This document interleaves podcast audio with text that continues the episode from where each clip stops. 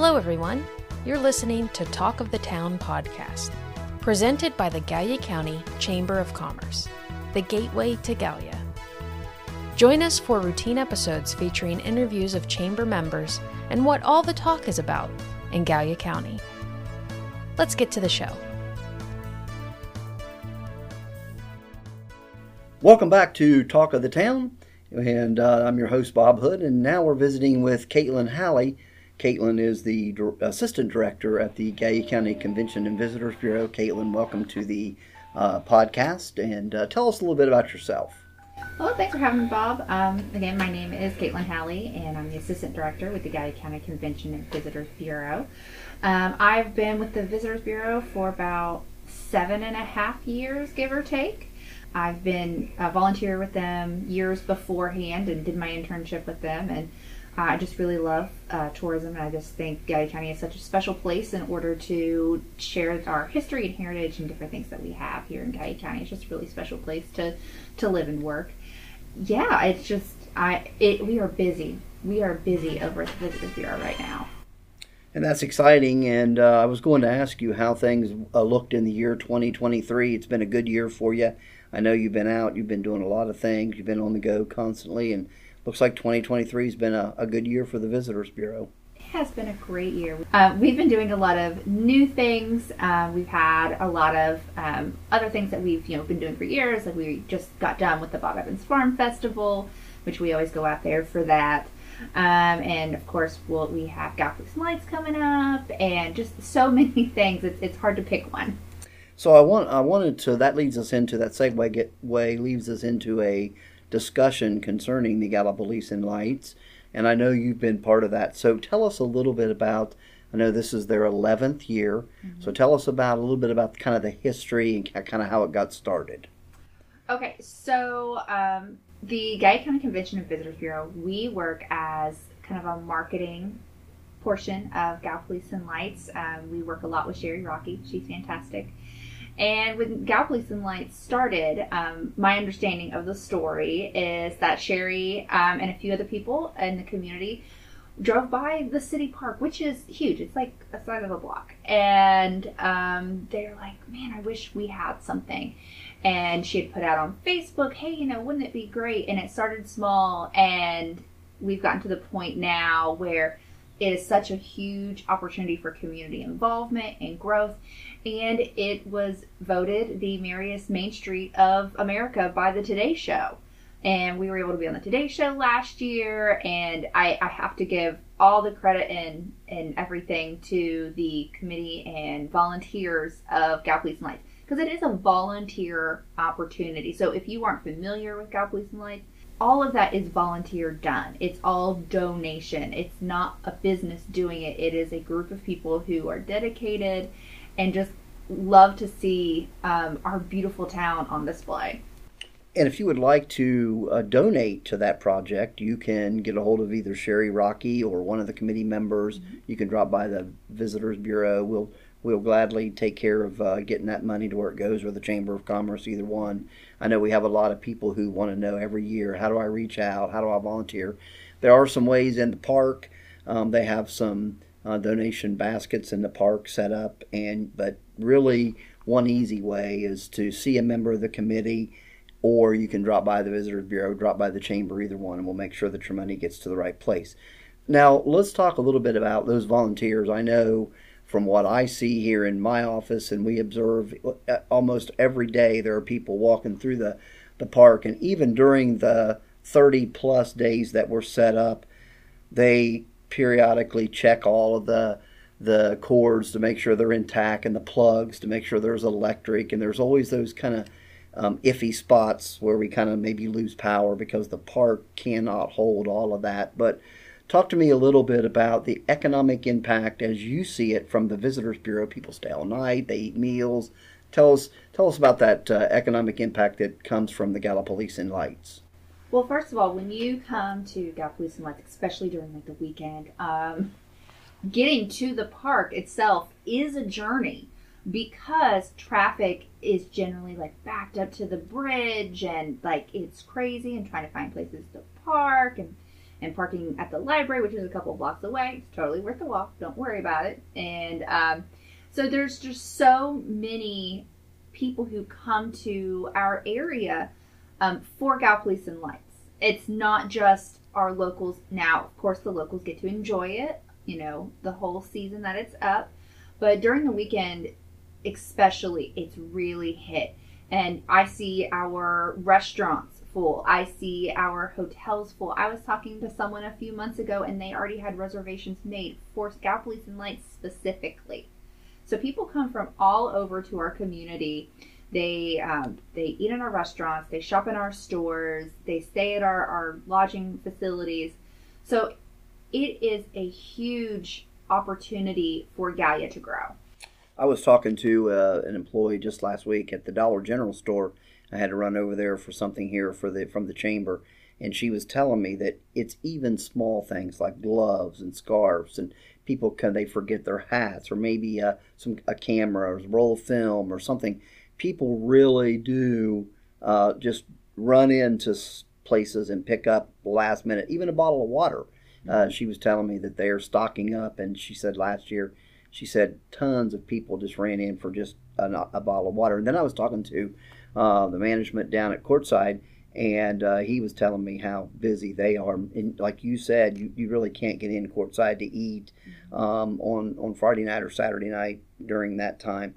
So really, quite a quite an economic boost, and for you for the hotels and motels, which uh, pays uh, which goes to your salary, which uh, benefits the Visitors Bureau. But just such a, such an economic uh, impact for our region. Yeah, and and not only that is as far as our image of Gallia County and Gal Place, you know, being able to be recognized for something so amazing and people say, "Oh, you're from Gallia County? Oh, that's where Gallipolis and Lights is." And it's just it's such a, a kind of a confidence boost too as a resident of Gallia County of I'm very not I'm not only just proud of being from from Gallia County because of Gallipolis in Lights, but it's just you know another feather in our hat, and there's so many ways to get involved in it. Um, with the Visitors Bureau, we're primarily marketing um, for Gallia County. We share with people, hey, you need to come visit here and um, learn about our community and experience Gallipolis in Lights. So it's really fun for me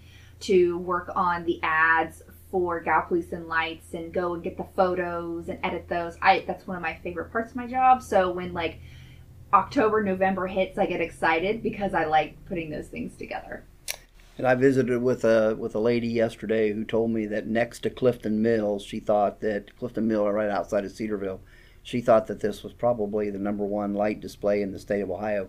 And there are those people who travel clear around the state to visit multiple light displays. So we would encourage you to come out, and it's going to run, uh, start the uh, Wednesday prior to Thanksgiving, correct? November 22nd through January 1st. And tell us a little bit about the opening ceremonies there on Wednesday night. Yeah, so that starts at 5:30 and there will be food trucks, live reindeer, ice sculptures, musical guests, entertainment, of course Santa Claus, free hot chocolate and cookies, um, and the lighting ceremony itself, um, so you'll want to focus on the bandstand, which is in the center of the city park. Um, and they'll flip the switch. There is a fireworks display, which is generally over, um, like towards the, the Riverside First Avenue. Um, and the lights run from dusk till dawn. Now, the display is open 24 hours a day because it's the city park. It's available at all times. It is out. It's really fun to kind of see it in the day and at night too, because sometimes you'll miss things. Last year, my husband and I and our daughter were walking through. My daughter runs over to this tree. I'm like, "What is she doing?" And there's this small little door, and I'm like, "Oh, honey, don't touch that." She opens it, and there's a little lights in there and, and stars and a Santa, and I'm like, I would have never noticed that. But you know, being that short as a two year old, you saw it. And just like the magic of Gallipolis in Lights, there's nothing better. And let's talk about another project that you were very instrumental in in starting and going, uh, coming up with, and, and, kind of spearheading, and that is the tour that goes along with the Gallipolis in Lights. It's called the Heritage Light Tour, and you were really part of getting that Heritage Light Tour going. Kaitlynn, tell us a little bit about other businesses involved in the Heritage Light Tour. Okay, so first of all, the Heritage Lights Tour is free to anyone who wants to visit it. It will be December 7th, 14th, 21st from 5:30 to 7:30. So we will have our area museums open those evenings for free. Admission is free to the museums. You can go in any order you want. So we're going to have the Ariel Opera House, the French Art Colony, the Our House Museum, the Gallipolis Railroad Freight Station Museum, and the John G. Black Historical Center. All of those locations are going to be open those nights during those times and doing their special Christmas tours. So, what that means is they're going to focus on Christmas within their scope of history. So, the Our House, we'll talk about how they celebrated Christmas in the early 1800s. And um, I know last year, John G. Black Historical Center had toys that kids, you know, would get during Christmas, and they they had them on display, and they would talk about them, and and all of them decorate for Christmas, and it is gorgeous. And to see some of these museums at night is such a different experience. And most of them will have free cookies and like hot cocoa and stuff. Um, and you can go in any order you want. You can stay the whole time at our house and then the next week hit all the other ones. Or you can do two one night, two the other night, and hit the last one the final night. You can do it in any order you want. Um, it's just such a really fun way to learn about, you know, Gallia County's history with a Christmas twist. And I know I'm on the board at the French Art Colony, and, and I worked one of those nights. My wife and I worked one of those nights, and you'd be surprised. We had a couple of guests from Huntington, uh, and then we had a couple of local people who said, "Hey, I, this is the first time I've been in the art colony." Mm-hmm. So many of those museums, and, and I know you find this out better than me, but you hear this story frequently. Man, this is the first time I visited this museum, and you might be a local. So, uh, but we we found out during our time there at the French Art Colony that so many people were out, and they were from a, a distance away, and they were visiting Gallipolis and Lights, and they chose to come around. So I think this is a great thing. Um, and, and I think it was very, very well done last year, and I think it's going to be better this year. It is. We have put um, a lot of changes in it. You know, we've we put out a survey and we are really listening to the feedback that we got last year. One thing that we do have is for the first 100 guests. So each museum is going to get like a couple, like 20 of these giveaway bags. And in our giveaway bags is going to be coupons from local businesses, um, little promotional items from here, there, and everywhere. So if you are a local business that is listening, you can donate. Um, you know, up to 100 items. That's what we're looking for. Um, to go into these bags for the guests who come to this as as a little thank you and kind of encourage them to come out. And so if you want to do that, please get that to us by December the 1st to the Gallia County Convention and Visitors Bureau. We're on 2nd Avenue across from the post office. And just finally, as we wrap up, as we look uh, forward to the year 2024, I know one project that you've been very, very instrumental in and kind of spearheading again and starting that up as the final BossCon. Tell us a little bit about uh, as we as we wrap up this time together. Tell us a little bit about plans for the final Boss Con for next year. Yeah, so final Boss Con is being moved to May, May the fourth, and it was that May the fourth be with you. Is that, that, is that, that is that is correct. God, that's I, I got that. May the fourth. Um, it's going to be at the University of Rio Grande Lyne Center. Um, we already have three guests already. We have two voice actors and an actress. Um, so if you are a fan of, um, let's see, Dragon Ball Z, One Piece, Mighty Morphin Power Rangers, we have the guest for you. And I'm not going to tell you who it is. That means you just have to go to finalbosscon.com to find out who it is.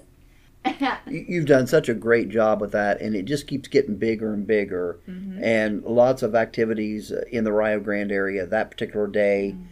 But we're looking forward to what that brings in as well, as far as tourism dollars and, and money that's spent in our community. Yeah, in 2023, we had just under 2,000 guests. Wow, that's that's good. That's incredible. And I know you've worked on things to kind of change around some things out there to make it more comfortable for those that come and, mm-hmm. and participate. So I think you're doing just an outstanding job. Thank you. We we look forward to, to hearing um, from our guests and hope we, you all can come out. And the Visitors Bureau, we've got a lot of plans for 2024, including our Discover Appalachia Travel Expo, fishing tournaments, and a bunch of other fun stuff that we have coming up.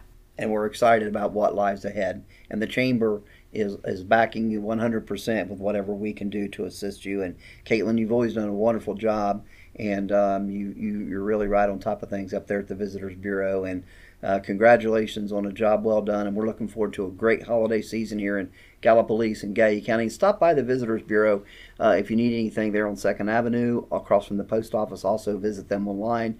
Visit Gallia.com or call them at 446 6882 and and just stop by, pick up anything you need. If it's just information, they got brochures, they got flyers, not about just Gallipolis and Gallia County, but neighboring communities as well. Kaitlynn, thank you for your time here on the Chamber of Commerce's podcast episode. Thank you.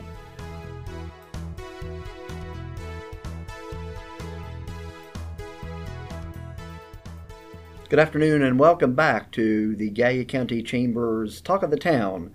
And our guest today is Lora Snow. Lora is the founder and the executive director of the Ariel-Ann Carson Dater Performing Arts Center in uh, downtown Gallipolis. Lora, welcome to the broadcast. Thank you, Bob. It's a pleasure to be here on this beautiful day. Now let's talk about the next event coming up on the Ariel schedule, and that would be the Christmas performance by the Ohio Valley Symphony. That's correct, and this is that we are now in our 34th season with the Ohio Valley Symphony having had our first performance on April 1st of 1989. And this Christmas concert coming up is sponsored by Holzer Medical Center, as they have since the beginning. And we always have this Christmas concert. You can count on this. It is always the first Saturday in December. And can you just give us a little snippet of what we might hear that evening? Well, you're going to be hearing magic because there's going to be wonderful Christmas music some things that people know and love, and some new things. And it will be conducted by Maestro Stephen Wong. And we also have our very special fundraiser, Maestro for a Moment, where we pick, and you were one of our Maestro candidates one year. I was very many years ago, but was I was, and it was a lot of fun. Well, we like to put the fun in fundraising. So, yes, everybody that participates always says it was fun. And it will just be a lovely evening. And I might add that for all of the Ohio Valley Symphony concerts, we have a pre-concert chat at 645 in the third floor chamber theater, and that's with the conductor, soloists, and any guests that we might have. It's in, it's informal. You can wander in and out, and it's just a lot of fun. Background history on maybe the music or the composers or that sort of thing. Then the concerts start at 7:30 p.m in the main auditorium in the Ariel Opera House. And we always also have a post concert reception so that the guests can greet the artists. Now, tell us a little bit about. I mean, this is the premier event for the Ohio Valley Symphony. It's always the most packed out. We hope to pack it out every time, but it is always the very fullest. It's a very, very, very kind of a mixture of old Christmas and new Christmas and a lot of a lot of Christmas from the past. Of course, what's the end song? Sleigh, Sleigh ride. Yes, thank you, Sleigh Ride. Yeah, um, that is always such a that's such a highlight and a, very much a climax of the uh, of the performance uh, to hear the symphony. And Lora, tell us a little bit about the uh, the CD arrangement that's that's coming out that night. You were telling me that you hope to have maybe uh, some of the Roaring Twenties. You hope to have a presentation that will roll out soon. Tell us a little bit about that. Well, last May, we recorded a concert titled The Roaring Twenties, and this was all music from the 1920s with all brand new arrangements by the premier pops composer in this country, Tim Berens, who has written for many years for the Cincinnati uh, Pops Orchestra and recorded many uh, pieces with them. But he's also heard in major orchestras all around the country and abroad as well. So we were very lucky that he wanted to do all these brand new arrangements, including one for Rhapsody in Blue, which premiered in 1924, February 12th of 1924. So we had originally scheduled this concert for 2020, but we all know what happened that year. So we put it back and we finally had it this past May. It was recorded by a premier and multiple Grammy winning team, and they really captured the magic sound of the Ariel. And I'm I have um, the CDs from that concert just arrived and are available for sale, and the DVDs will be here in another few days, so people can uh, get a taste of that concert. They can also um, they'll also be able to watch it on public television. We wanted to premiere on February 12th, 2024, the exact 100th anniversary of its premiere, with George Gershwin himself at the piano. And this arrangement uh, that Tim uh, made this uh, for this piece, he went to the Library of Congress and studied Gershwin's original writings and uh, did his work from there.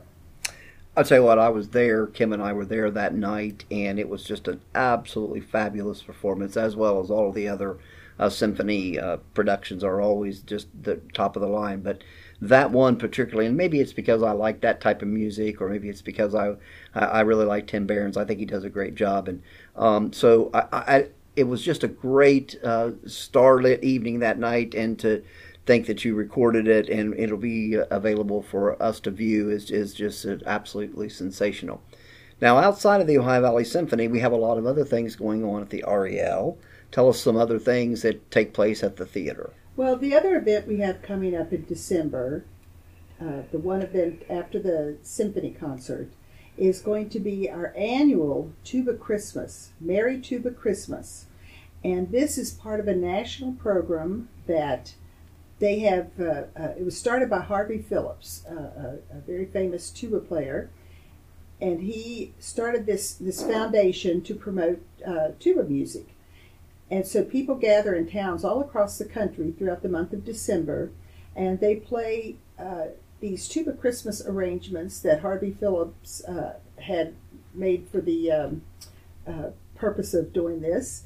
And it's just a lot of fun. So, tuba players and euphonium players are invited to come and play. And as a kind of a interesting twist on it, the audience does not pay. It is free to attend the musicians pay to be a part of it.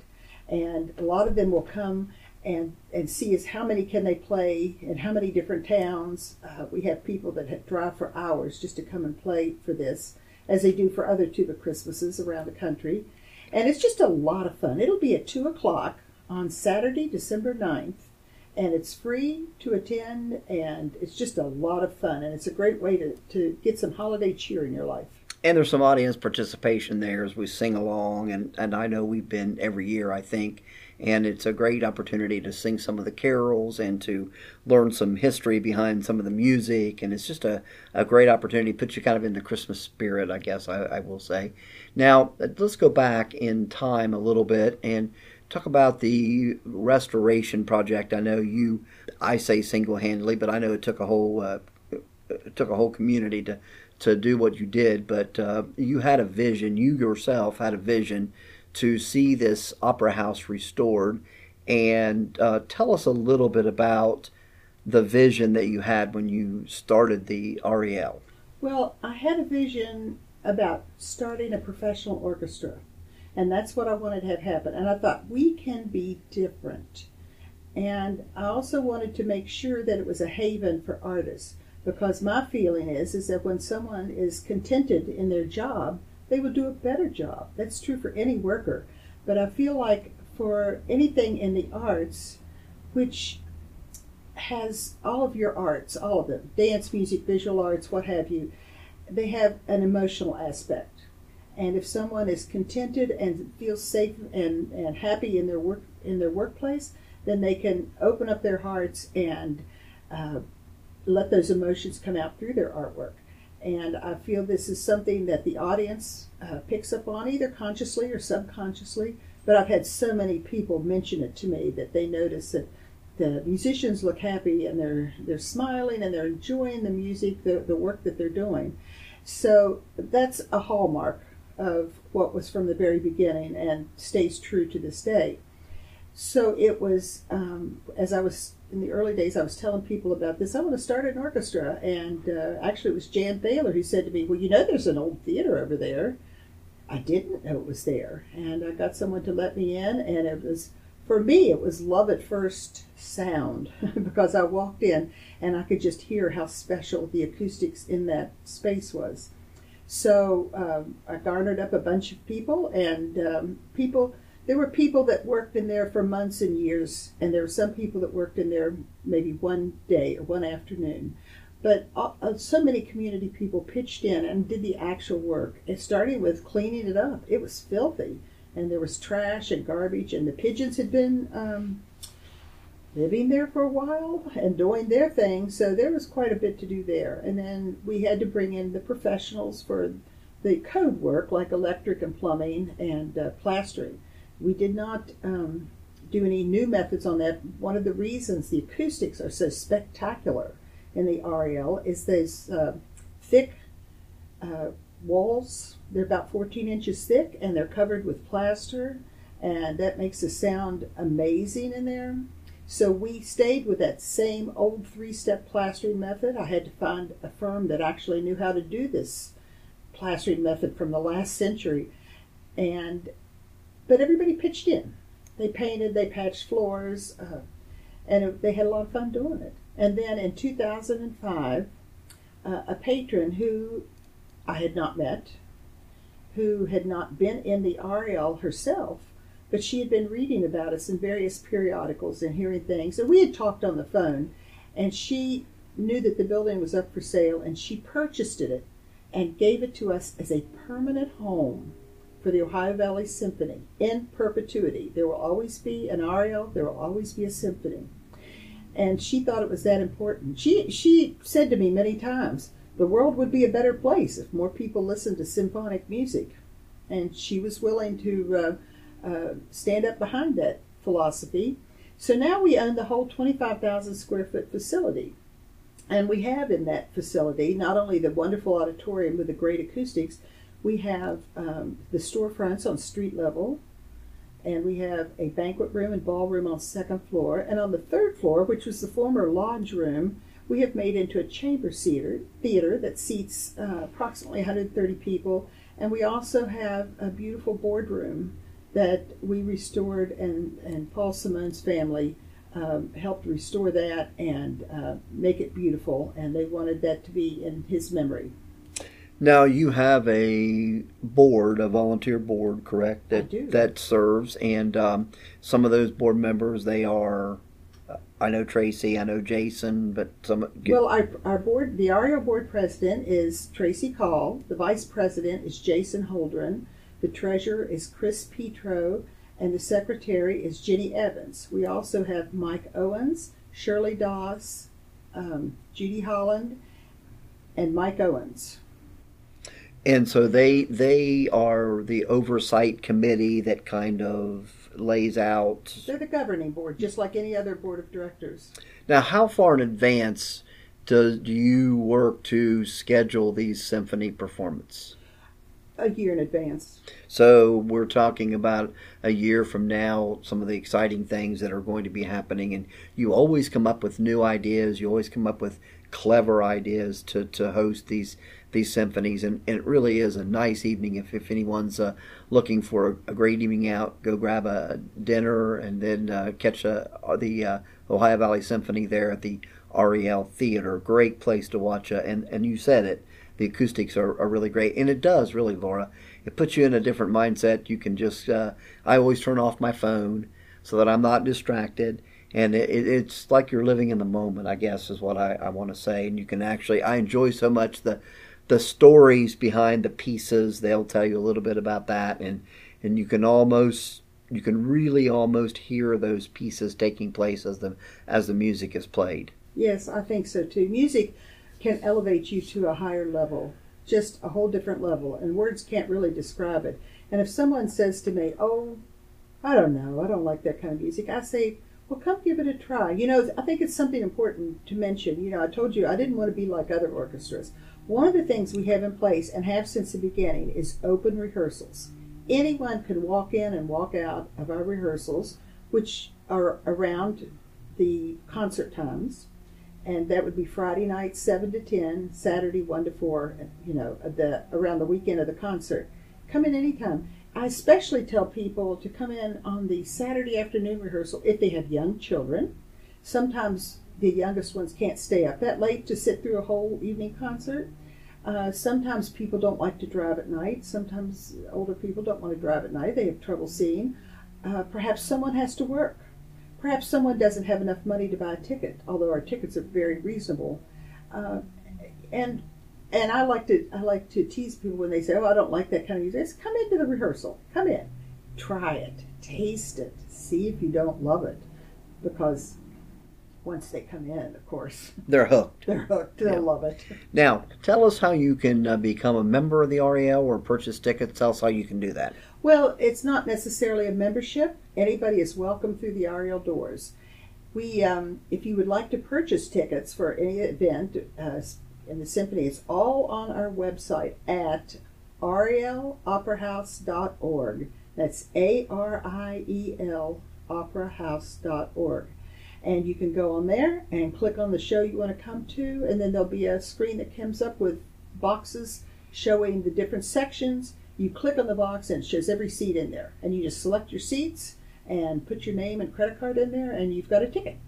And it is very, very user friendly. I've done it myself, and I'm not real computer illiterate, although I do have some abilities. But I found it very, very uh, user friendly, very simple to navigate around. And so try it. I, I, it. It's very worthwhile your time. So if you're looking for uh, tickets, there go to their website, and also you can get information there as uh, well as upcoming events and and uh, that that sort of thing. There's also we have a sec we have a number of sections on there. We have a short video history of the Ariel, and so you can see some pictures of the of the um, uh, restoration process that we went through, and some even some pictures from before. I have a picture of the then manager's family, uh, the Wheeler family, riding in a boat, go, just about to go in the Ariel front entrance in the 1937 flood. The water was up that high. He literally uh, rowed his boat into the theater because that's how high the water was. Um,